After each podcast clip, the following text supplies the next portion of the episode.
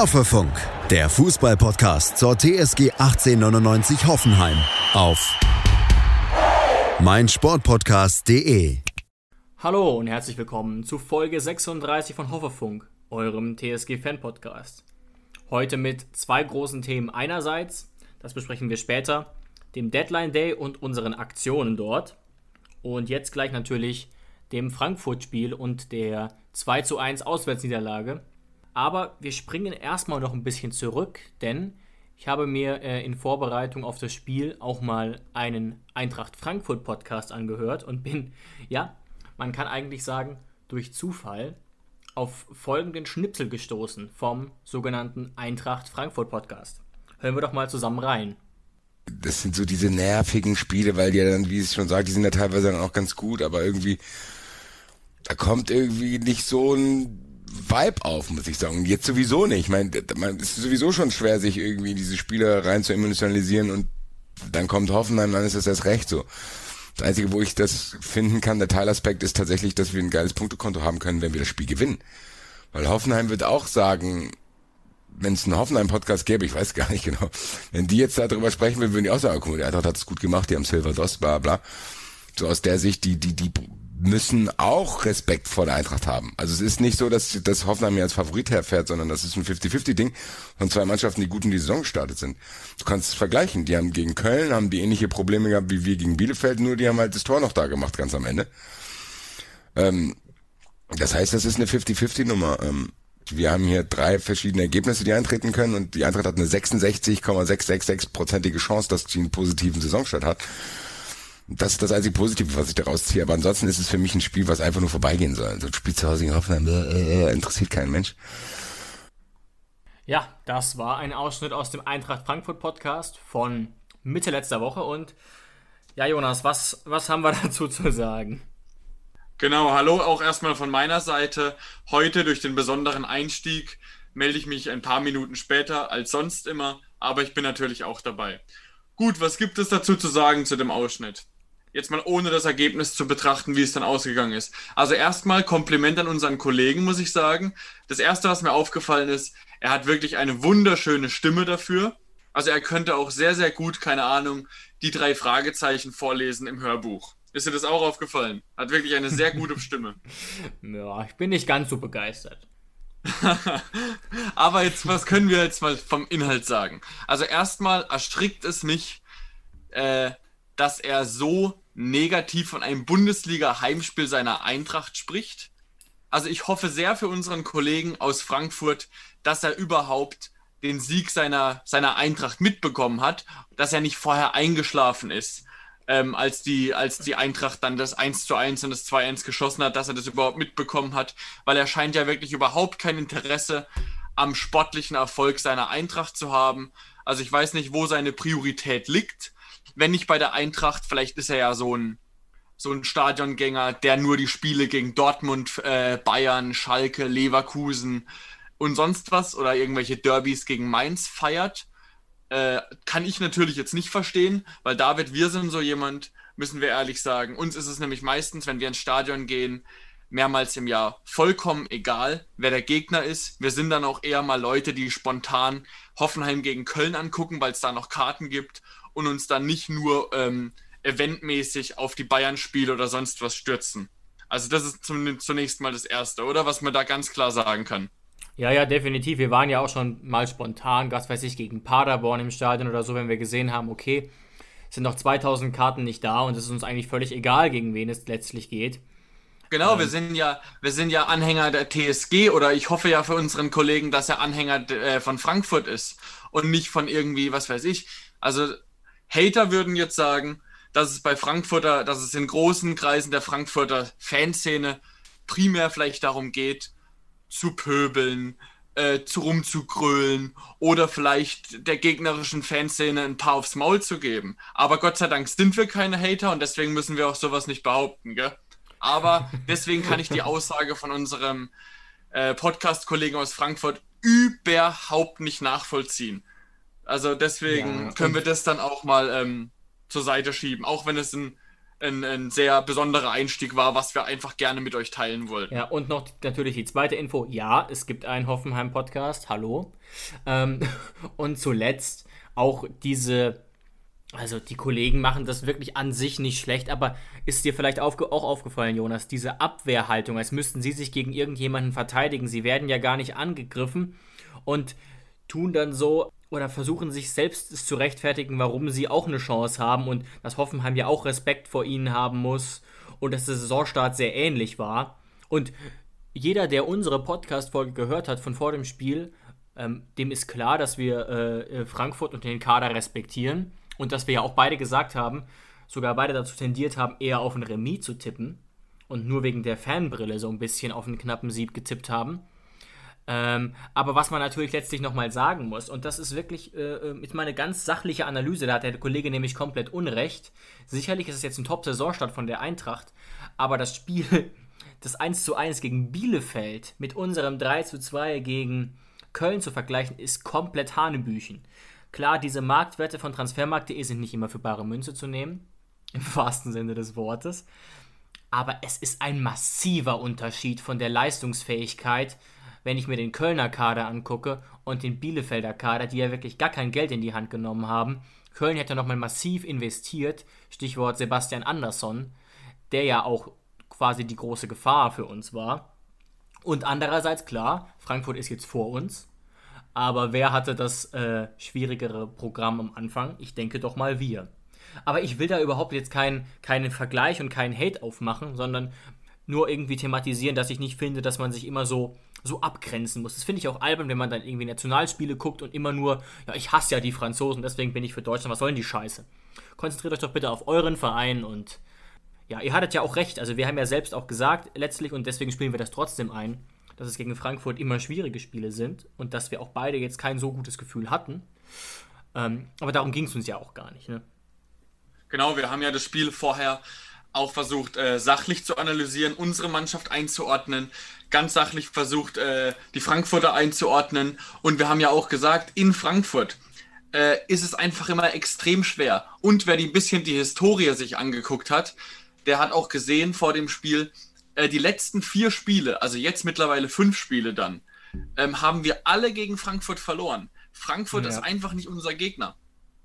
Ja, ist auch schwer, also, schwer erklärbar irgendwie, aber ja, ist so, genau. Ab, ja, aber ich hatte auch irgendwie das Gefühl vor dem Spiel, dass es wirklich ein extrem schweres Spiel wird. Ich habe ja dann äh, auf 2 zu 2 getippt. Auf was hast du nochmal getippt? 1 zu 1? Ich habe äh, 2-1 getippt, habe aber gemeint, dass, mein, dass, dass ich eigentlich denke, dass es ein Unentschieden wird, dass ich aber nur die Hoffnung habe, dass wir knapp gewinnen, eben weil Kostic ausfällt. Aber ich habe eigentlich auch so genau, ein Unentschieden genau. tendiert. Genau, da waren wir uns ja einer Meinung, dass wir eigentlich eher im Kopf uns gerne für ein Unentschieden entschieden hätten aus äh, realistischer Sicht. Ähm, aber Thema Kostic, der, der hat ja dann nicht gespielt, aber Zuber, unser ehemaliger äh, Teamkollege, ja. ähm, hat ja, also von der TSG, hat ja dann die Position übernommen und hat auch ein sehr ordentliches Spiel gemacht. Ja, also für seine Verhältnisse, und das meine ich jetzt gar nicht ähm, böse, weil es ist einfach nicht seine Position, das sagt er ja auch immer wieder. Deswegen finde ich es auch so lustig, dass er jetzt quasi doch der Backup für Kostic zu sein scheint. Ähm, aber ja, der hat schon ähm, ordentlich ähm, gespielt. Aber ich glaube, dass das Problem des Spiels woanders lag, ehrlich gesagt. Oder siehst du, oder denkst du, dass es eher so an der Stärke der Eintracht selbst lag? Also an Individualspielern. Das glaube ich nämlich nicht. Nee, wir sind einfach, Sebastian Hoeneß hat in der Pressekonferenz gesagt, wir sind aus beiden Halbzeiten, und Dennis Geiger hat es auch nochmal betont, mhm. wir sind aus beiden Halbzeiten extrem schlecht aus der Kabine gekommen. Die ersten zehn Minuten ähm, hat eigentlich nur Frankfurt bestimmt, dann kamen wir ja. besser ins Spiel und dann schießen wir auf einmal nahezu aus dem Nichts dieses Tor. Also ich beschreibe es nochmal gerne, ja. ähm, wie dann Posch wirklich in der eigenen Hälfte losstartet, äh, durch zwei durch, durch zwei Frankfurter durchspaziert ähm, den Ball auf Baumgartner ablegt. Baumgartner legt ihn in die Mitte, äh, in den Strafraum zu Kramaric und der macht es halt wirklich äh, umzingelt von gefühlt fünf Frankfurtern. Ähm, mit dem schwachen Fuß ja. hebt er den über Trapp, obwohl man natürlich sagen muss, ähm, sowohl Hasebe als auch, glaube ich, David Abraham haben ihn beide abgefälscht, was erst diese unfassbare Flugkurve ermöglicht hat. Aber auf jeden Fall dieses, dieses Durchgesetze von Kramaric, wie er sich den Ball auf den linken Fuß legt ähm, und der Abschluss hat mal wieder gezeigt, André Kramaric, absolute Weltklasse. Ja, ganz, ganz stark. Es geht auch hauptsächlich auch darum, du hast es ja angedeutet, dass er sich da Raum verschafft hat, obwohl er eigentlich keinen Raum hatte. Ne? Ja, Sky macht ja immer äh, seit kurzem dieses, dieses lustige Prozentspiel, wo sie so versuchen auszurechnen, wie viel Prozent ähm, der Spieler in der Bundesliga aus dieser Position ein Tor geschossen haben. Habe ich, mitgekriegt, fand ich echt albern. Aber red, immer, red mal fertig. ja, das, das machen sie ja immer, dieses, ich weiß nicht, Expected Goals Statistik oder sonst irgendwas. Ähm, und da haben sie ja ausgerechnet, dass die Torwahrscheinlichkeit bei der Position von André Kramaric bei 4% lag. Ja, das erinnere ich mich auch noch dran, ja. Also ist natürlich ein, ein, ein Ritterschlag, auch von Sky für André Kramaric, dass es natürlich für ihn und seine derzeitige Form spricht, dass man quasi, äh, dass nur 4%, sagen wir mal, der Spieler der Welt den machen und André Kramaric dazugehört. Aber das ist für uns TSG-Fans natürlich schon lange kein Geheimnis mehr. Nee, und so langsam auch für alle nicht mehr, aber darüber reden wir nachher nochmal kurz. Ich hatte aber ja. auch den Eindruck, dass das nicht so ganz gepasst hat. Du erinnerst dich vielleicht an das Tor von äh, Daichi Kamada, wo man erst dachte, es wäre Hinteregger gewesen und das war irgendwie 65 Prozent und der hat ihn ja nur über die Linie gestochert. Weißt du, wie ich meine? Also das, ja, das habe ja. ich nicht ganz verstanden, welche äh, professionellen Mathematiker sich das ausgerechnet haben. Aber auf jeden Fall ähm, ein sehr, sehr kurioses Tor, das man wahrscheinlich ein zweites Mal nicht so schafft. Ja, und dann sind wir eben, wie gesagt, mit einer 1-0-Führung in die Halbzeit gegangen. Äh, sind wieder extrem schwach aus der Halbzeit rausgekommen.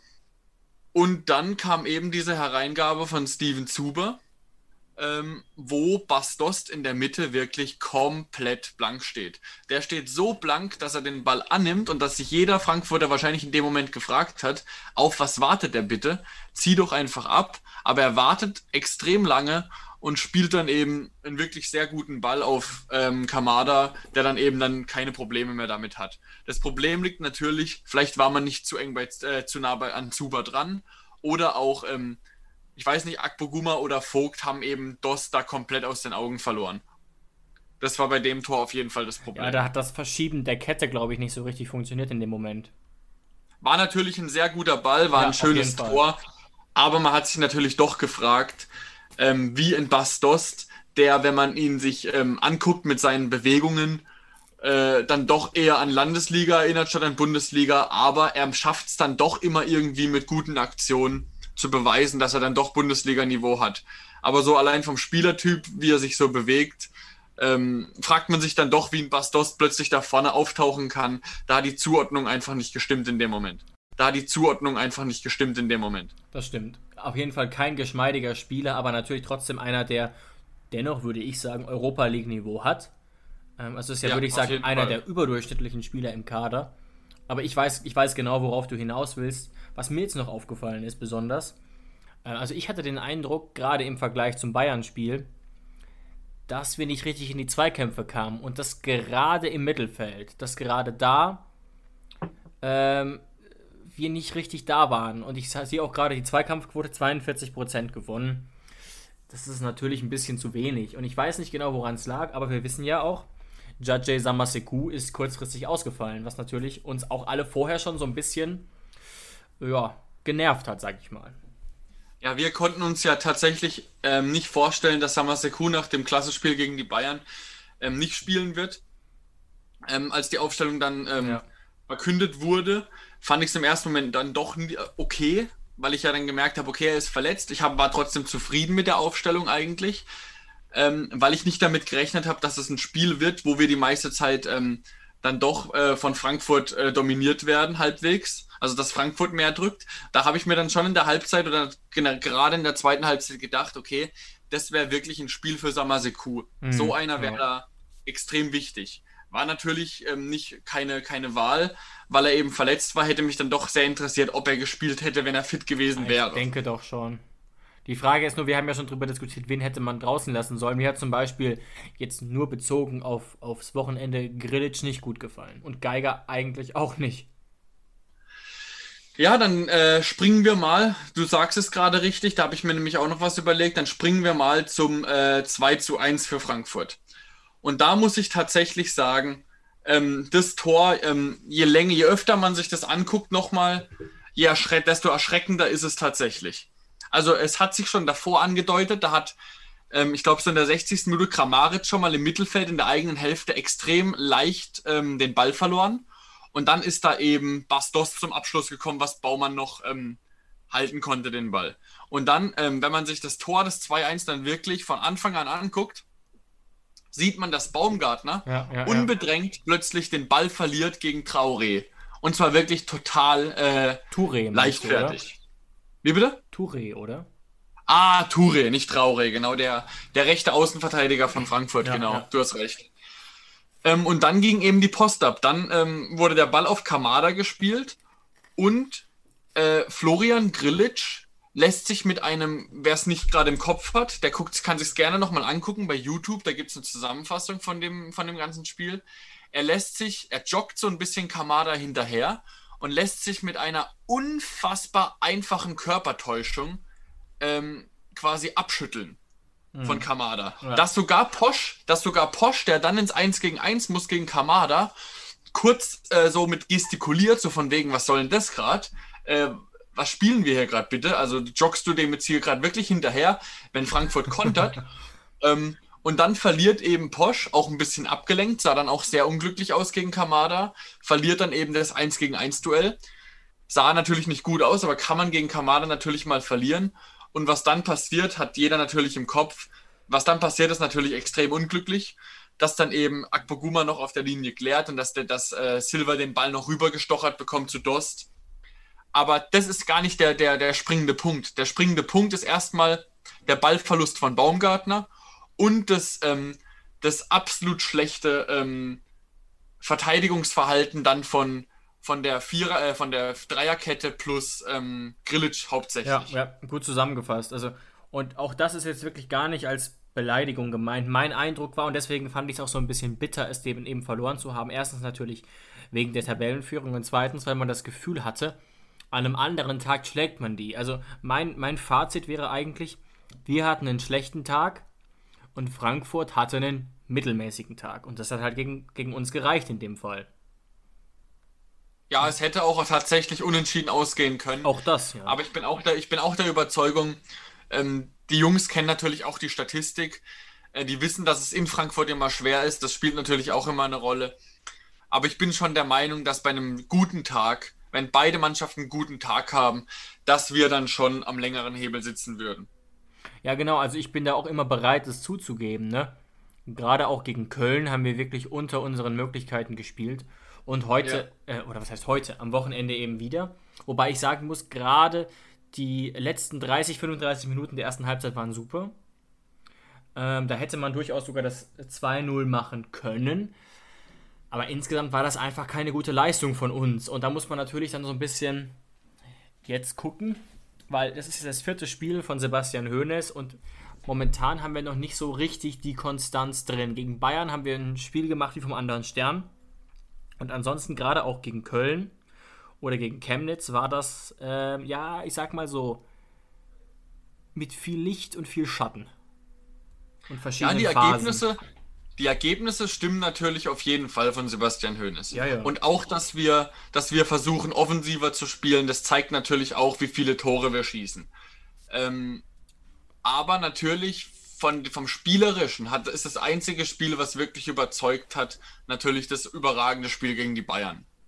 Und das ist man ja als TSG-Fan in den letzten Jahren fast schon gewohnt, dass wenn äh, die, die Spiele gegen die Großen kommen, dass man da wirklich äh, eine komplett andere TSG sieht als sonst immer. Da wünscht man sich manchmal, dass man, ähm, dass zum Beispiel die Kölner sich ein Bayern-Trikot überschlupfen, dass, dass, die, dass die Jungs von uns ähm, dann mit einer anderen Mentalität reingehen.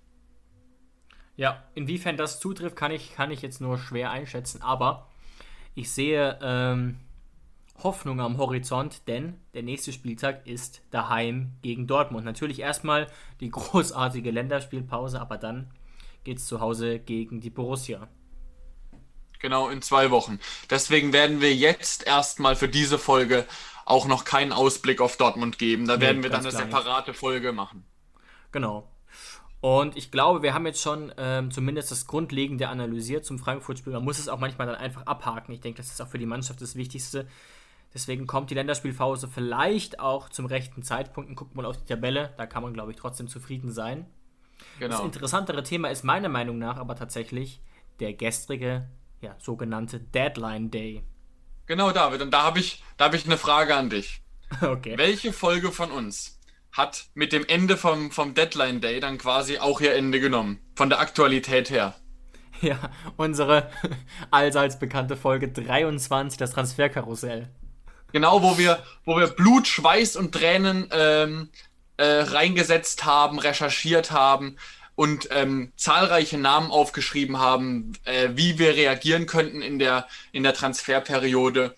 Und am letzten Tag der Transferperiode. Glückwunsch, David, an dich. Hat es Hoffe, Funk, Orakel dann doch zugestochen und du hast, du hast mit einem Spieler recht behalten.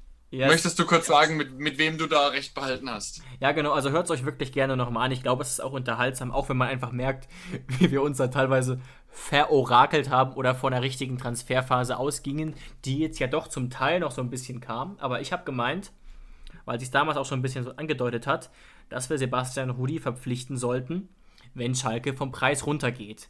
So wie es letztlich kam, darüber müssen wir noch reden. Damit hätte natürlich niemand gerechnet. Aber ich habe damals, glaube ich, gesagt, so für 2, 3 Millionen sollte man den auf jeden Fall kaufen, weil 6 Millionen war uns ja zu teuer. Verstehe ich auch. Ja. Aber, genau, der verlorene Sohn ist zurück. Herzlich willkommen zurück, Sebastian.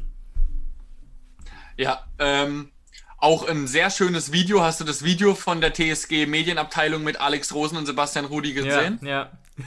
Also, äh, wo er ihn rumführt oder das andere? Ähm, wo er ihn so ein bisschen rumführt, ja, wo er so sagt, guck, ja. mal, guck, mal, in die Kabine rein und ähm, guck dir mal unsere schönen Plätze rein und dann sagt Sebastian Rudi, Alex, komm mal runter, das weiß ich doch alles und jetzt gib mir endlich mein Trikot.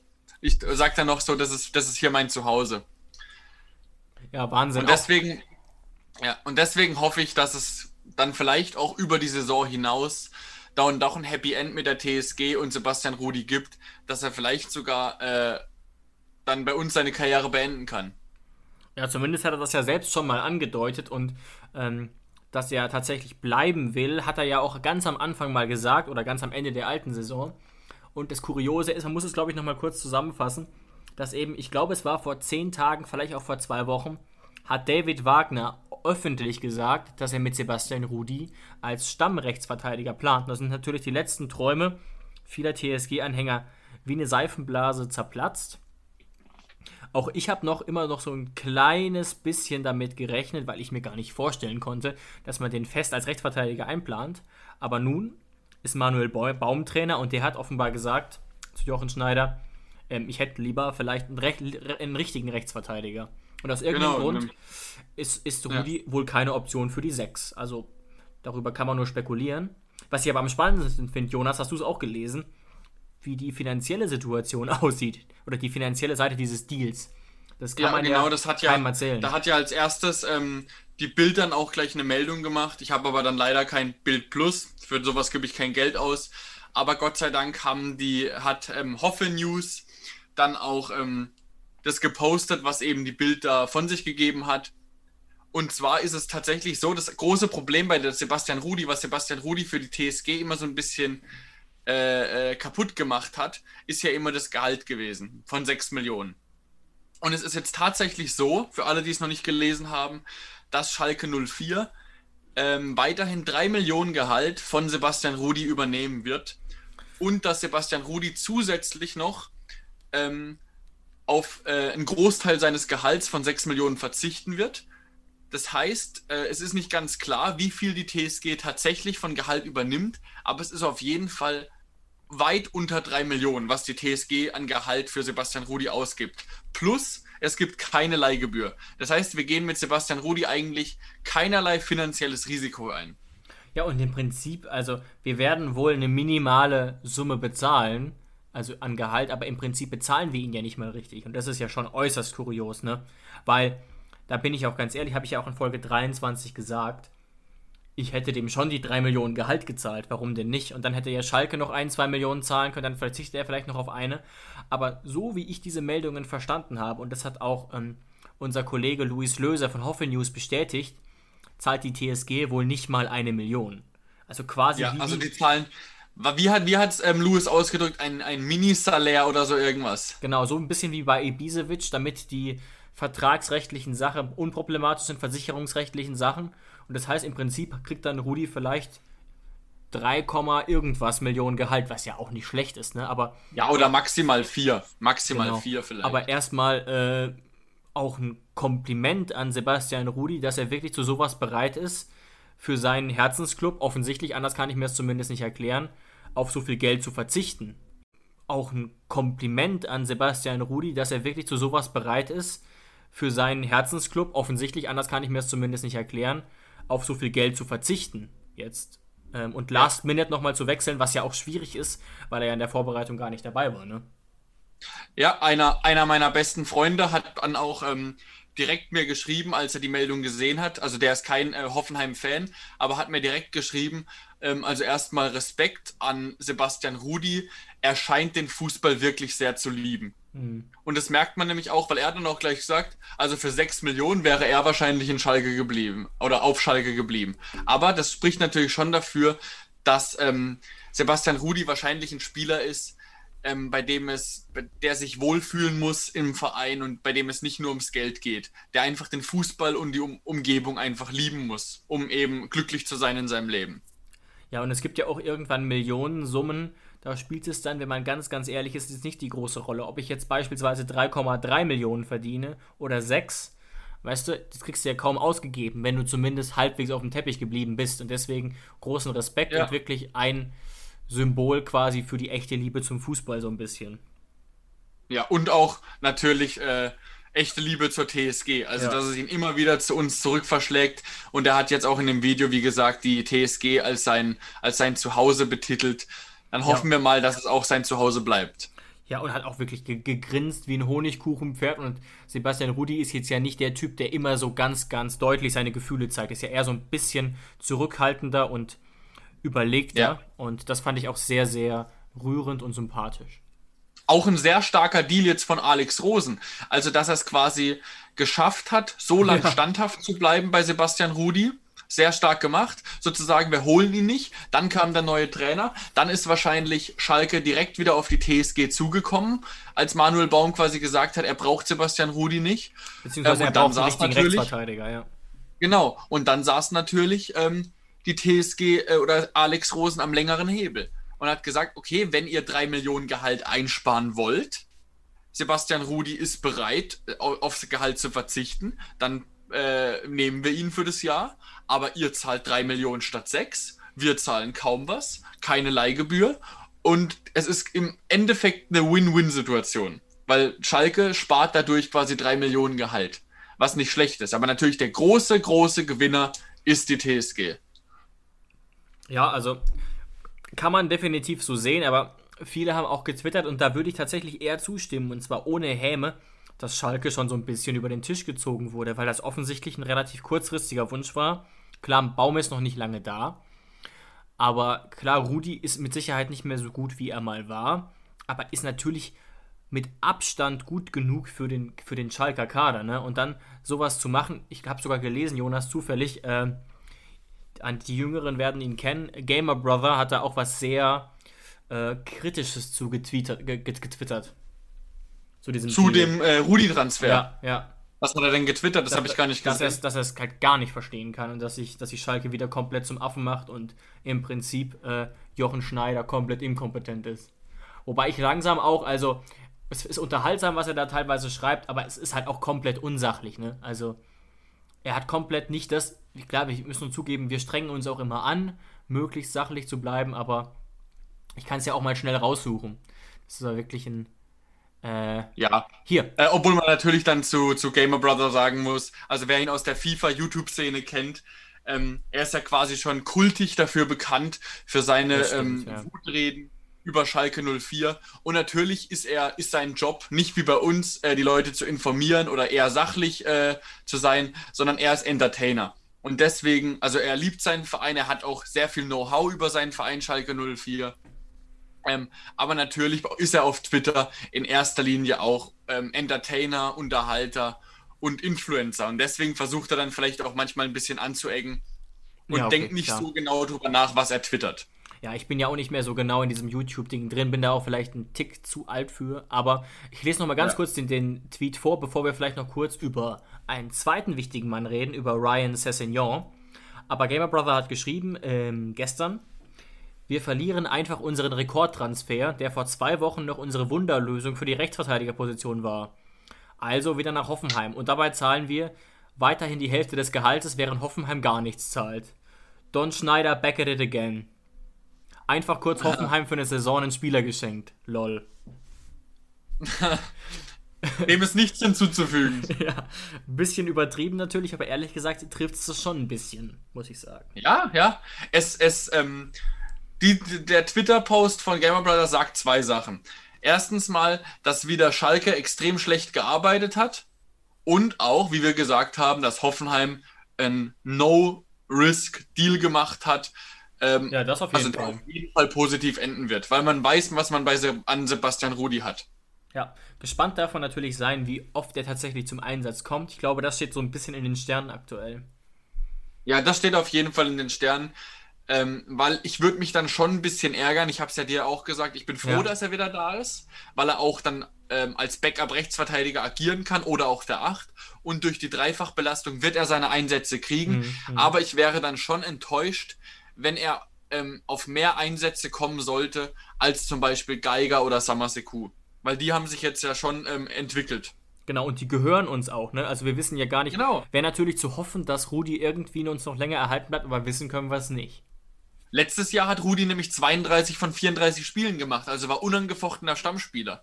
Wenn jetzt Rudi wieder zurückkommt und Rudi und Grillitsch sind wieder unsere gesetzten Achter äh, und Geiger guckt wieder in die Röhre, der wird sich dann auch verarscht vorkommen. Das heißt, aber das glaube ich auch nicht, dass es passieren wird. Nee, nee, nee. Ich glaube, Sebastian Hoeneß wird es dann schon sehr gut managen. Ja, spannend ist davon, daran eigentlich nur, dass ich nicht glaube, dass er bei Schalke schlechtere Chancen gehabt hätte zu spielen, sondern fast bessere und dennoch zu uns wechselt mit einem breiteren, besseren Kader. Der hat einfach keinen Bock mehr auf Schalke. Ja, und ich verstehe es natürlich auch ein bisschen, das ist auch das Problem von Schalke so ein bisschen.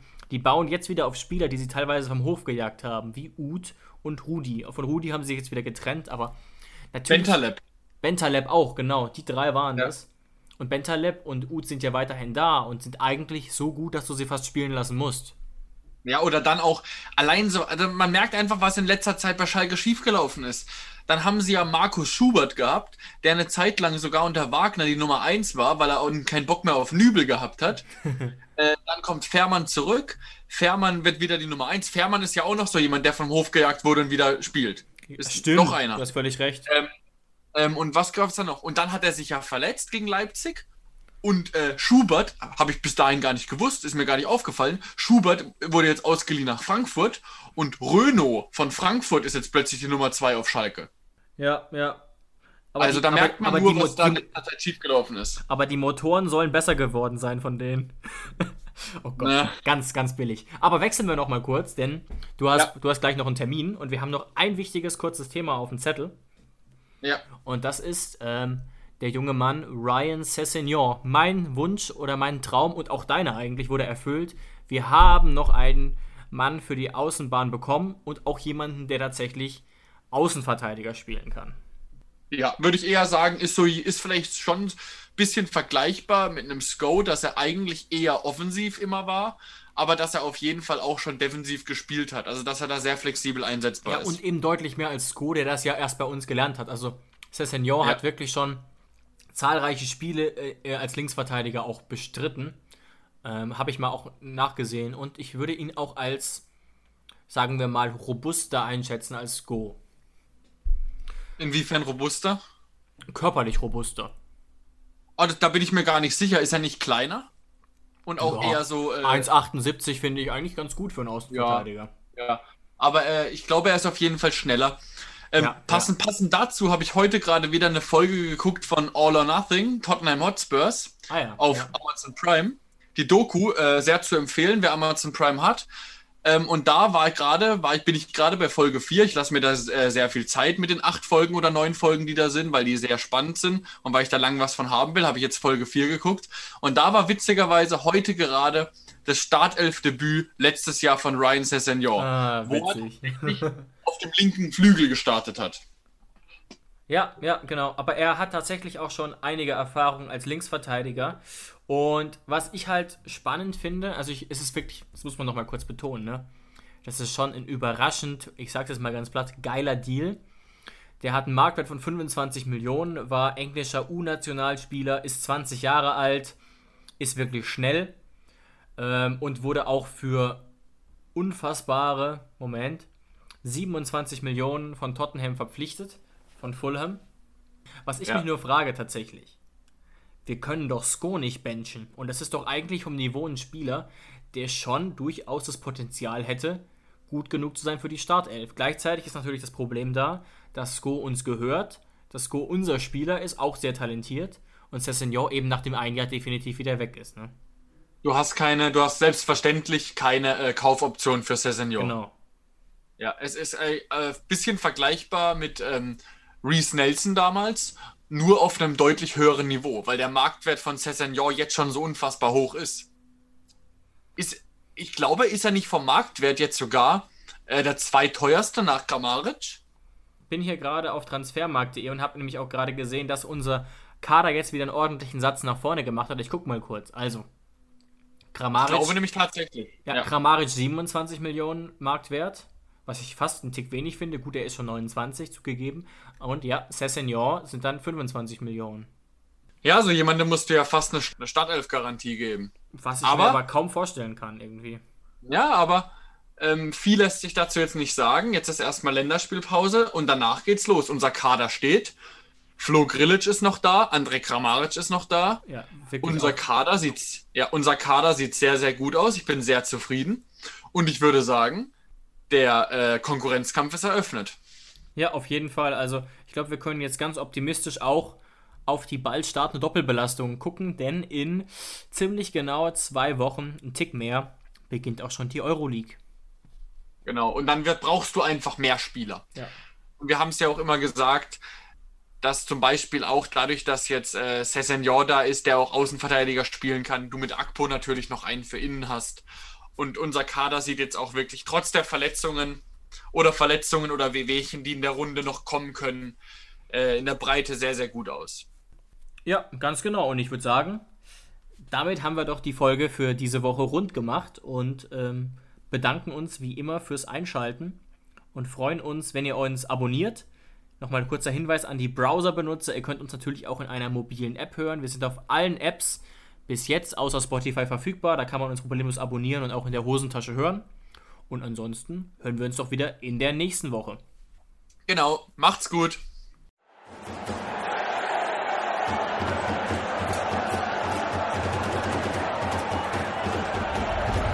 Hoffefunk, der Fußballpodcast zur TSG 1899 Hoffenheim auf meinsportpodcast.de.